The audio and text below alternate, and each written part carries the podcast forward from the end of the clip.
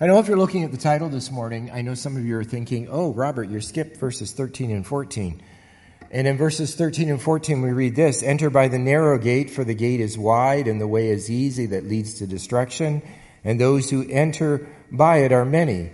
For the gate is narrow and the way is hard that leads to life, and those who find it are few. So you're correct. I did leave it out. John Taylor talked about that back in late August when he was here sharing with us the idea that there are two gates. Uh, one is one is narrow and one is wide, and those gates connect to two roads.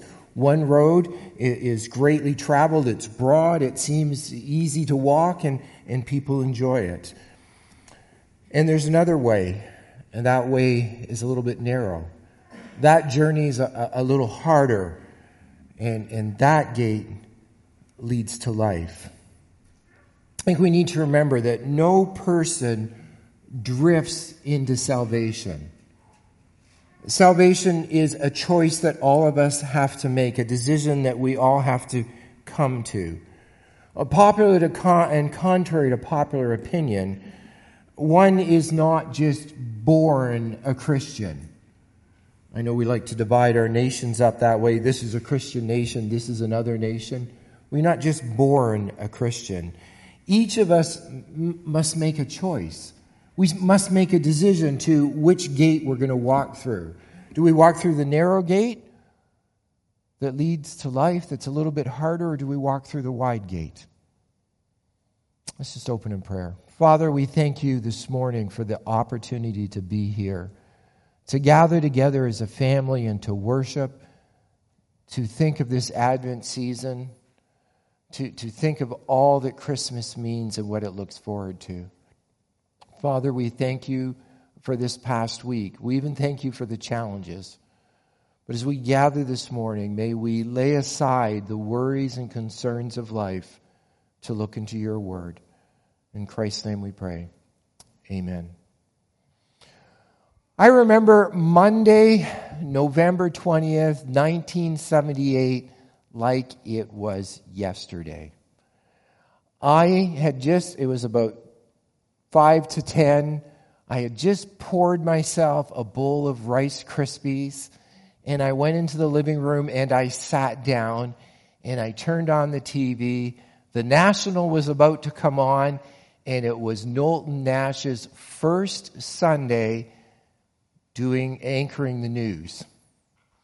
And the lead story on that Monday evening was the Jonestown massacre. 918 people found dead in the jungle of Guyana. 903 of them were poisoned by a drink, and a third of them were minors all members of the People's Temple. More were found murdered a short distance away from the compound at an airstrip. You may remember it. If you know the phrase, don't drink the Kool Aid, that's where it came from. A pseudo Christian church originally formed in Indianapolis and then later relocated to the Red Redwood Valley of California and eventually to San Francisco.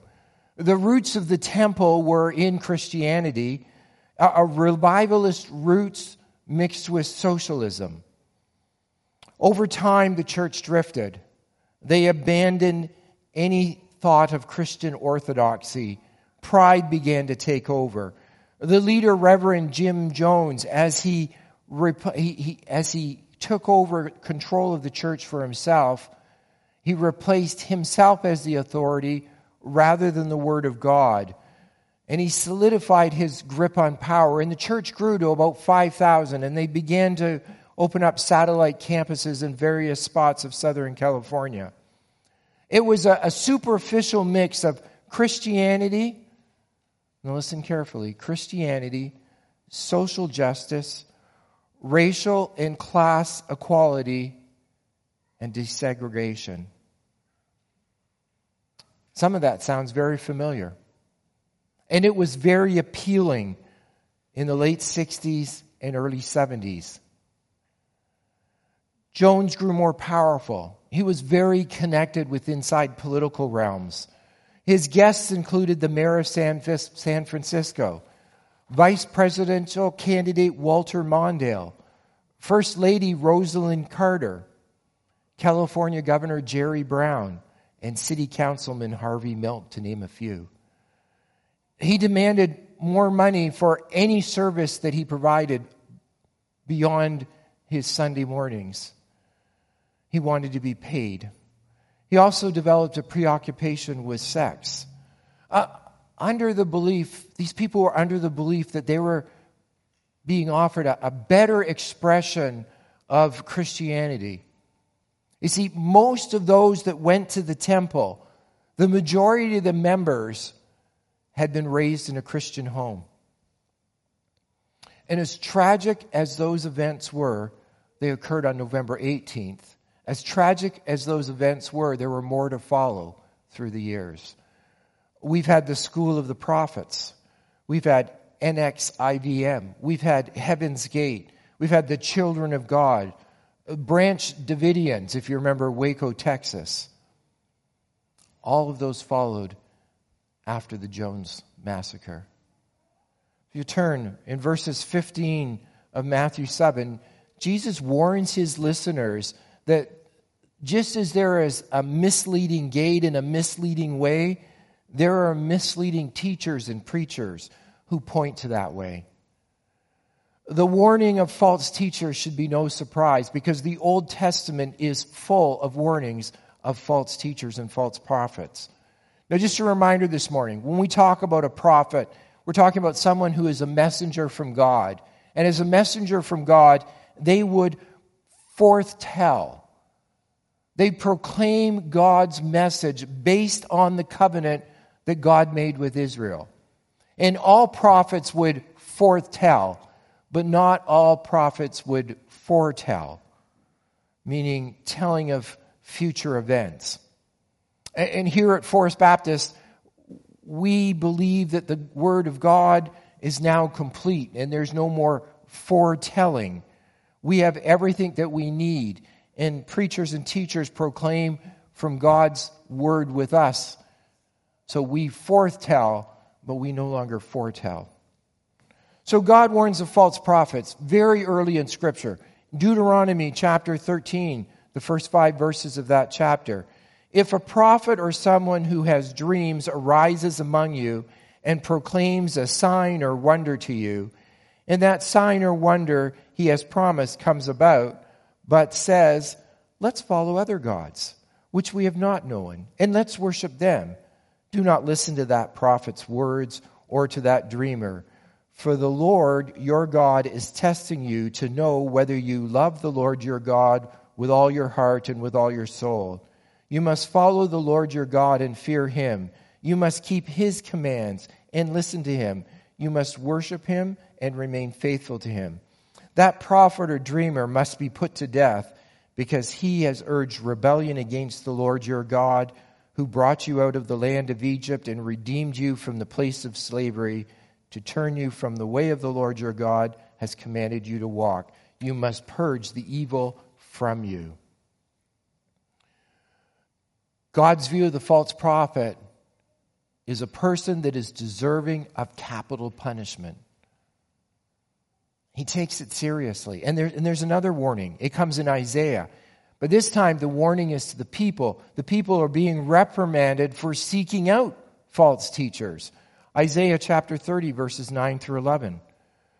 For they are a rebellious people, lying children, children unwilling to hear the instruction of the Lord, who says to the seers, Do not see, and to the prophets, Do not prophesy to us what is right, speak to us smooth things, prophesy illusions. Leave the way, turn aside from the path. Let us hear no more about the Holy One of Israel. See, as long as there has been there has been a market for false teachers, as long as there has been true teaching of the Word of God and true prophets, Satan loves to hold up counterfeits for people to follow. If you're not there with me already, turn to Matthew chapter 7. We're going to look at starting at verse 15 through 20. Matthew chapter 7. And here is where Jesus begins his warning that there are those amongst us that would seek to deceive us. Beware of false prophets who come to you in sheep's clothing, but inwardly are ravenous wolves. The word beware is key there. It's key to understanding the thrust of this whole passage. Uh, the word in Greek denotes this it's the idea to watch out, to pay attention, to devote, to apply oneself, to be on guard. When you're at church, bring your Bible, first of all, but open it. Pay attention. Ask questions. Go home and study. Don't watch Christian television with an open mind, but rather a discerning mind. Yes, there may be some differences in interpretation, but beware of the preaching of false doctrine. And if you're unsure of who you can trust, ask someone that you know you can trust now. I had wondered this morning should I take some time to call out false teachers? Well, to be honest, I'd be here for a very long time, so I didn't think that was a good value. But I went through the shows on Daystar, through the whole listing. I found maybe six teaching programs that I would be okay with. Not with everything they say, but I'd be okay with. Vision was worse. I could only find maybe three on Vision TV. You need to be on guard when you're watching TV. You need to be on guard when you're listening to podcasts online. You need to be on guard when you're listening to the radio. False teachers abound, and they sell a bill of goods that'll get you nowhere. So, why? Why? Well, obviously, why we need to pay attention is that they're false teachers. And Jesus never shares with us exactly what the false error is or what they're teaching that's wrong. But, but the context that we find these warnings in is that of the Sermon on the Mount. So the false teaching has to do with everything that we have talked to up to this point. That is where the errors are coming from. Uh, the problem is this, though False teachers do not wear a sign around their neck saying, Hey, I'm a false teacher. It'd be nice if they did. But worse than that, they, they often look like the real deal. Look at the verse again. Who come to you in sheep's clothing. Believers should not be naive. Like how D.A. Carson stated it. The truth can be violated, and the gospel enemies often show up as friends who use orthodox language, show biblical piety, and are indistinguishable from true prophets. They're difficult to spot. Not because they show up as sheep, but they're in sheep's clothing. See, the wolf isn't pretending to be a sheep. What does it mean when it says they show up in sheep's clothing? Well, it likely means that they're wearing wool. They're wearing the clothes of a shepherd, like a shepherd would wear. So they don't just show up as sheep. On the outside, they look just like any one of us. They look maybe like a teacher, but on the inside, they're ravenous wolves ready to pounce. Uh, the message that Jesus Christ implies here is one that they are on the inside of the church already. See, it's simpler to spot the danger on the outside. It's simpler to look at and say, Richard Dawkins, okay, he's a false teacher. He doesn't believe in Christianity. It, it's much harder when we have to look on the inside. And, and time has proven Jesus to be correct in his warning here. False teachers can be found in the pew, they can be found in the pulpit, they can be found in our denominational structures, they can be found in our seminaries. So, if Scripture is correct and teachers are embedded in Christendom, how are believers supposed to spot the wolves? Well, look with me at verses 16 through 18. You will recognize them by their fruits. Are grapes gathered from thorn bushes or figs from thistles? So every healthy tree bears good fruit, but the diseased tree bears bad fruit. A healthy tree cannot bear bad fruit, nor can a diseased tree bear good fruit. Uh, in Israel, there's a plant, and it's, it's a buckthorn bush. And from a distance, the, the little black berries on this buckthorn bush may be mistaken as grapes. And, and, and the flowers of a thistle may resemble the growing of a fig. However, as you examine them a little closer and as you come a little closer to the plant, you will soon realize that that's not what's growing there, and you will not bother with them. The fruit is much different. The deception can't last forever. I remember the first time uh, I was in Arizona and I have all, I've told a little bit of this story before, but I have always been fascinated with the lush green of an orange tree and those bright, shiny oranges on it. There was just something about an orange tree. And I went out a walk one evening with some friends, and with me was a buddy of mine from St. Catharines. We were the only two Canadians, and the fragrance in the air was just beautiful. And as we walked through the streets, you could see just grapefruit trees and orange trees, trees in the backyards and in the side yards and the front yard. And we came to one house, and in the front yard, they had this beautiful orange tree. And it, just, it hung over the chain link fence that enclosed the front yard. And before we knew it, Steve from St. Catharines reached out, grabbed a fruit, sliced it open, and bit into it, all while one of our southern friends was protesting. And then his protest turned to laughter as Steve began to spit the fruit all over the ground. Who had ever heard that people would grow a bitter orange tree? Why would you grow a bitter orange tree? Uh, you have this appearance and you have this expected taste of a sweet orange, and you bite into it and it yields this bitter taste. Obviously, neither Steve or I had heard of it, but I refrained from picking somebody else's oranges, and the Americans that were with us found it rather amusing. Well, how is one supposed to spot a false prophet? What will their fruit be like? How will they look? Well, here are some things to look for. First, a false prophet, there's no straight gate, there's no narrow path Jesus isn't the only solution to man's problems and salvation. They'll lean towards universalism. Um, we'll all get there in the end, right?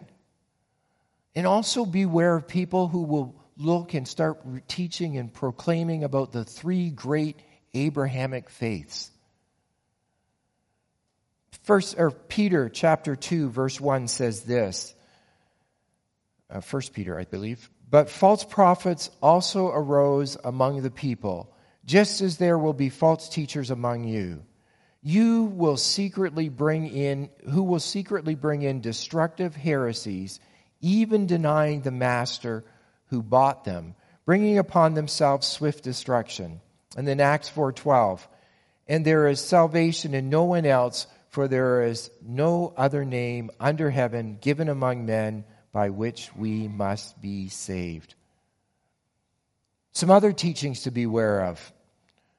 Oh, well, the Lord's given me a revelation. Scripture is complete. If someone wants to add to it, run.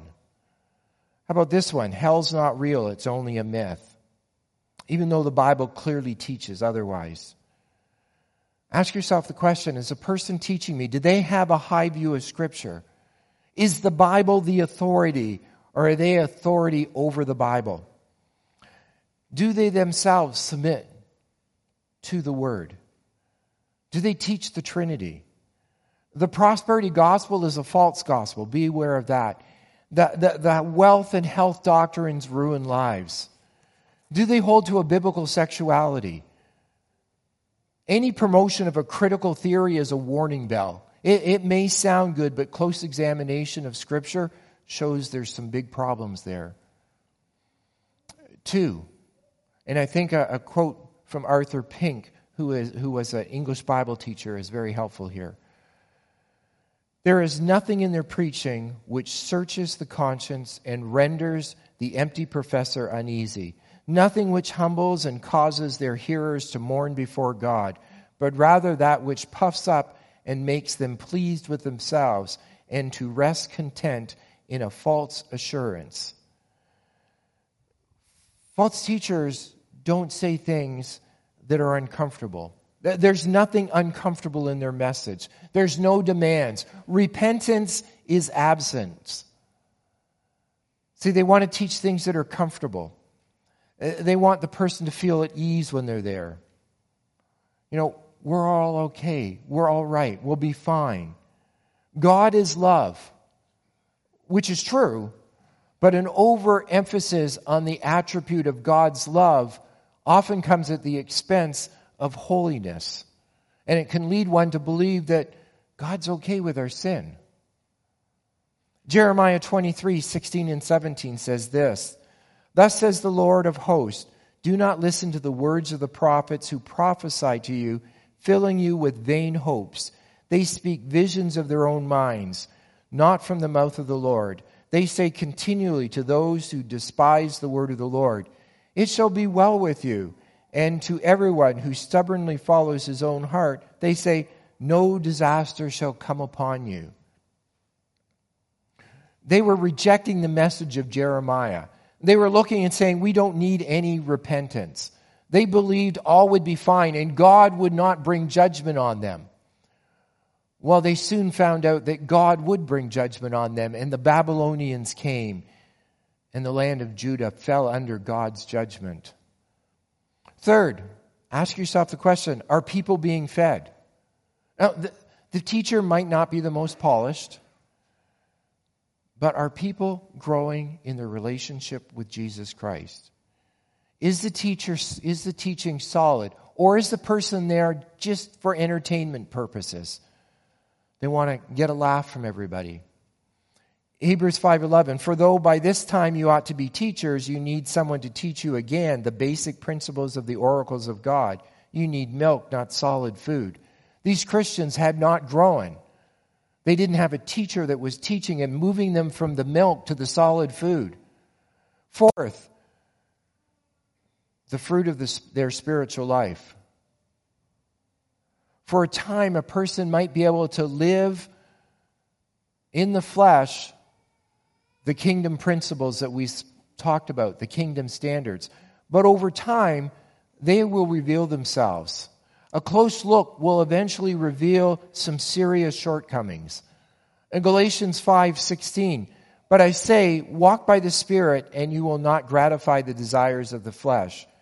19. Now the works of the flesh are evident sexual immorality, impurity, sensuality, adultery sorcery, enmity, strife, jealousy, fits of anger, rivalries, dissensions, divisions, envy, drunkenness, orgies, and these like and things like this. I warn you, as I warned you before, that those who do such things will not inherit the kingdom of God. But the fruit of the Spirit is love, joy, peace, patience, kindness, faithfulness, gentleness, self control.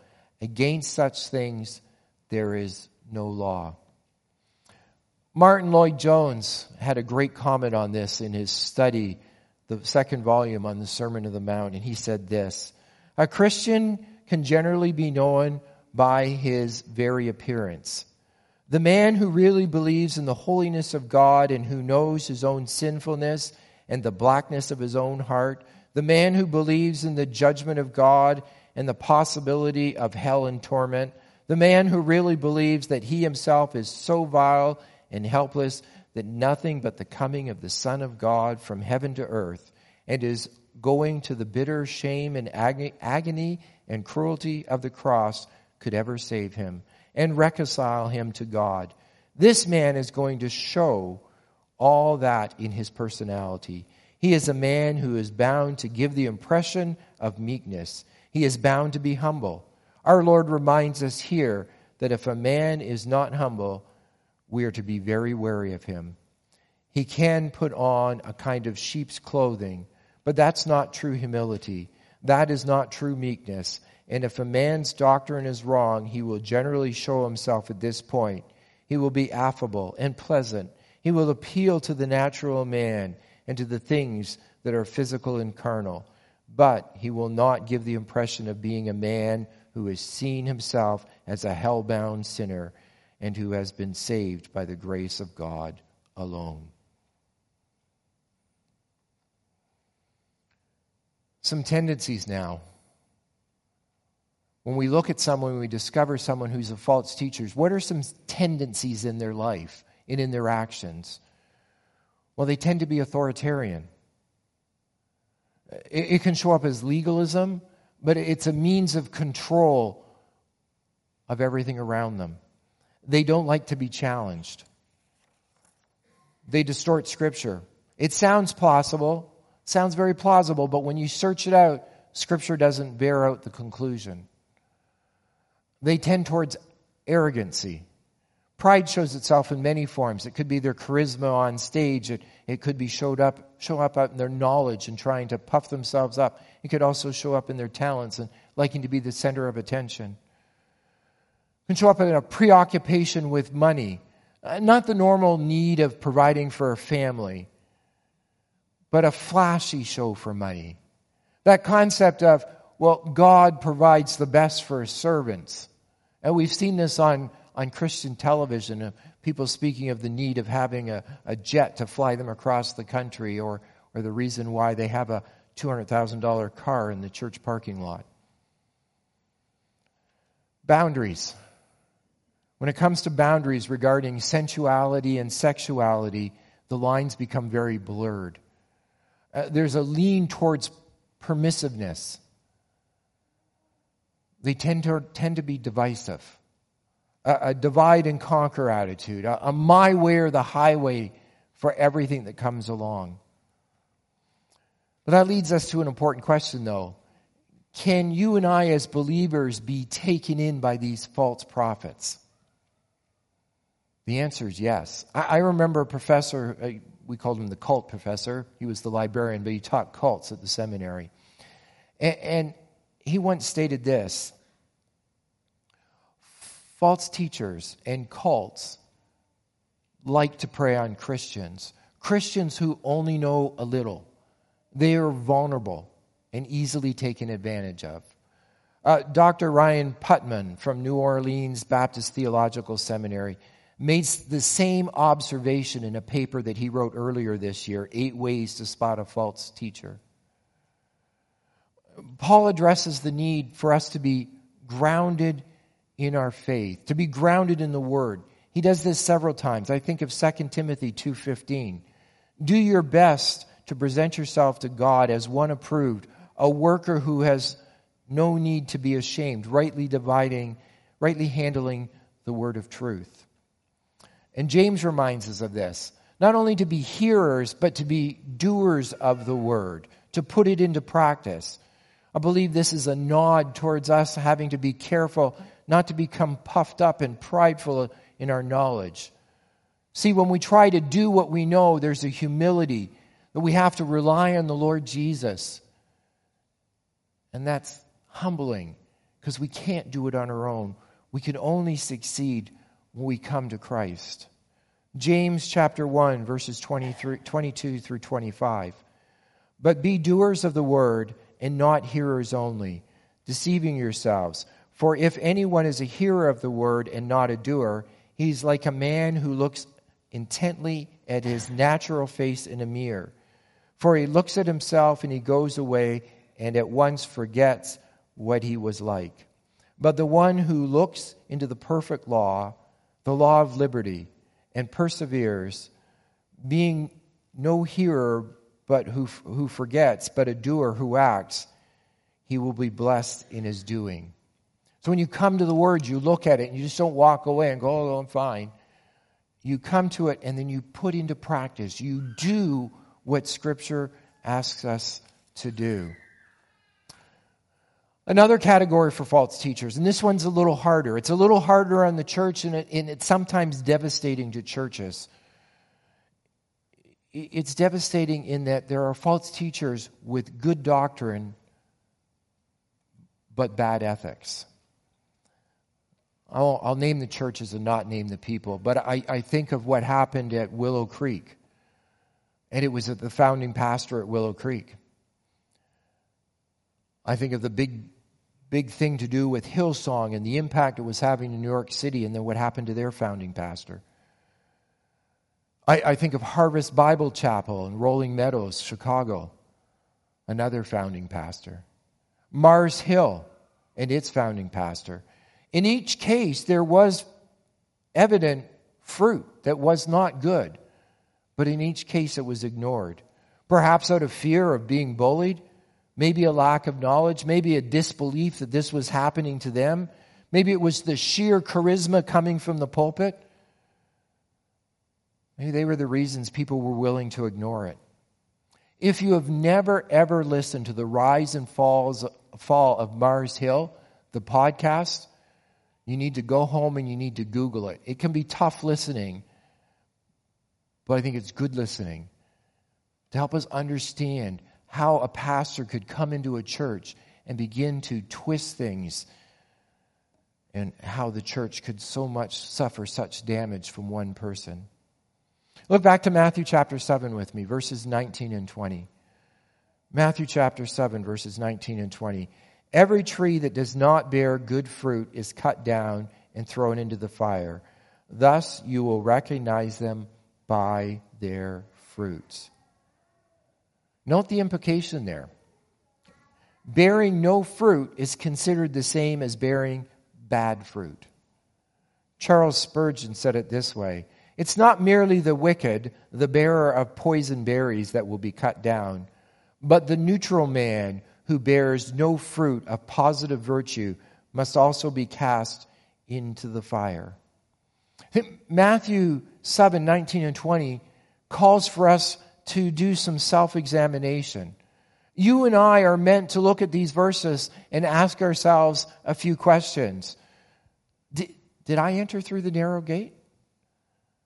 Am I on the right road? The one that might be a little harder. There are questions we can ask ourselves this morning.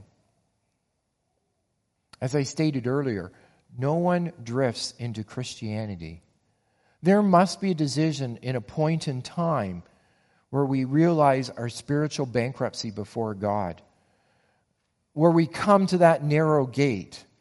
And in coming to that narrow gate, that means that we've come to the cross. We look at ourselves and we say, What do I have to offer? And we realize we have no merit to offer. We realize all the good deeds, all the things that we might count as good, are nothing but filthy rags. And that we stand in need. If you've come to the cross and you've realized that, Romans 3:23 for all have sinned and fall short of the glory of God. And if you've repented from your sin and you believed on the Lord Jesus Christ and that his death, burial and resurrection sets you free and has paid your debt, it comes from John 3:16 for God so loved the world that he gave his only Son, that whoever believes in him should not perish but have eternal life. If that decision has been made, then the fruit in your life should bear that out. That means when you examine yourself, there, there's fruit. And if there's bad fruit or no fruit when you examine yourself, then you're in danger. See, not only can these verses help us discern a false prophet, they can help us discern our own lives and evaluate our own lives, either convicting us and bringing us to the point where we realize we're on the wrong road, we went through the wrong gate, and we need Christ as our personal Savior, or assure us that we're on the narrow road and that we're growing in Christ and give us assurance of our salvation. So, do false teachers still exist today? Yes. That's why it's so important that you and I study the Word of God to know what is true. And if you're not grounded in the Word, you have a target on your back because you're an easy prey. Satan would like no more than to get his claws into you and to trip you up and to make you ineffective in your life. I look around some days and I wonder I look around at those I went to school with and those that I've went to church with in the past, and, and I, I see that they've been led astray, and I, I don't understand how or why. It seems every year there's another denomination or there's another association of churches that slide towards progressivism. They become progressive in their thinking and progressive in their church life. They move away from Christ. Perhaps they tire from swimming upstream in this culture. Perhaps they're afraid of persecution. Or it, it, sounds more loving just to speak of God's love. You know, love is love. But when we overemphasize love, we underemphasize His holiness, His purity, and His righteousness. There's this thought from some that the God of the Old Testament is not the God of the New Testament, that somehow the God of the Old Testament has matured and grown with mankind. I'm here to tell you this morning the God of the Old Testament is the God of the New Testament. So please, bring your Bibles to church. Open them up. Open them up during the week. Make sure that the food you get outside the church is good. Don't allow yourself to be fooled. Because the world is full of people that would like to fool you. Let's pray.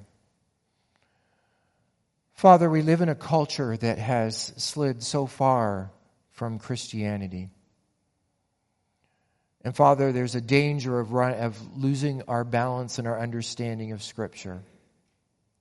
And you are a God of love, but you're also a God of holiness. Father, help us in our lives to evaluate where we are. Father, for us to be doers of the word, that as we look into the word and we see what should be part of our lives, that you will give us the strength to do. Father, we, we thank you this morning again for this opportunity to be and to sit under your word and to learn. Father, we pray that you'll rise up in our churches men who would preach the word of God, men who would stay true. And Father, we pray for wisdom that we'll be able to see through those who would be false teachers, who would lead us to the broad path and the easy way. Father, we also ask for strength. Strength in the coming days and weeks that as we navigate this life and this culture, that you'll give us both wisdom and strength to stand strong in our faith and to witness of your love and your desire to be a part of every man, woman, and child's life. We thank you. In Christ's name we pray. Amen.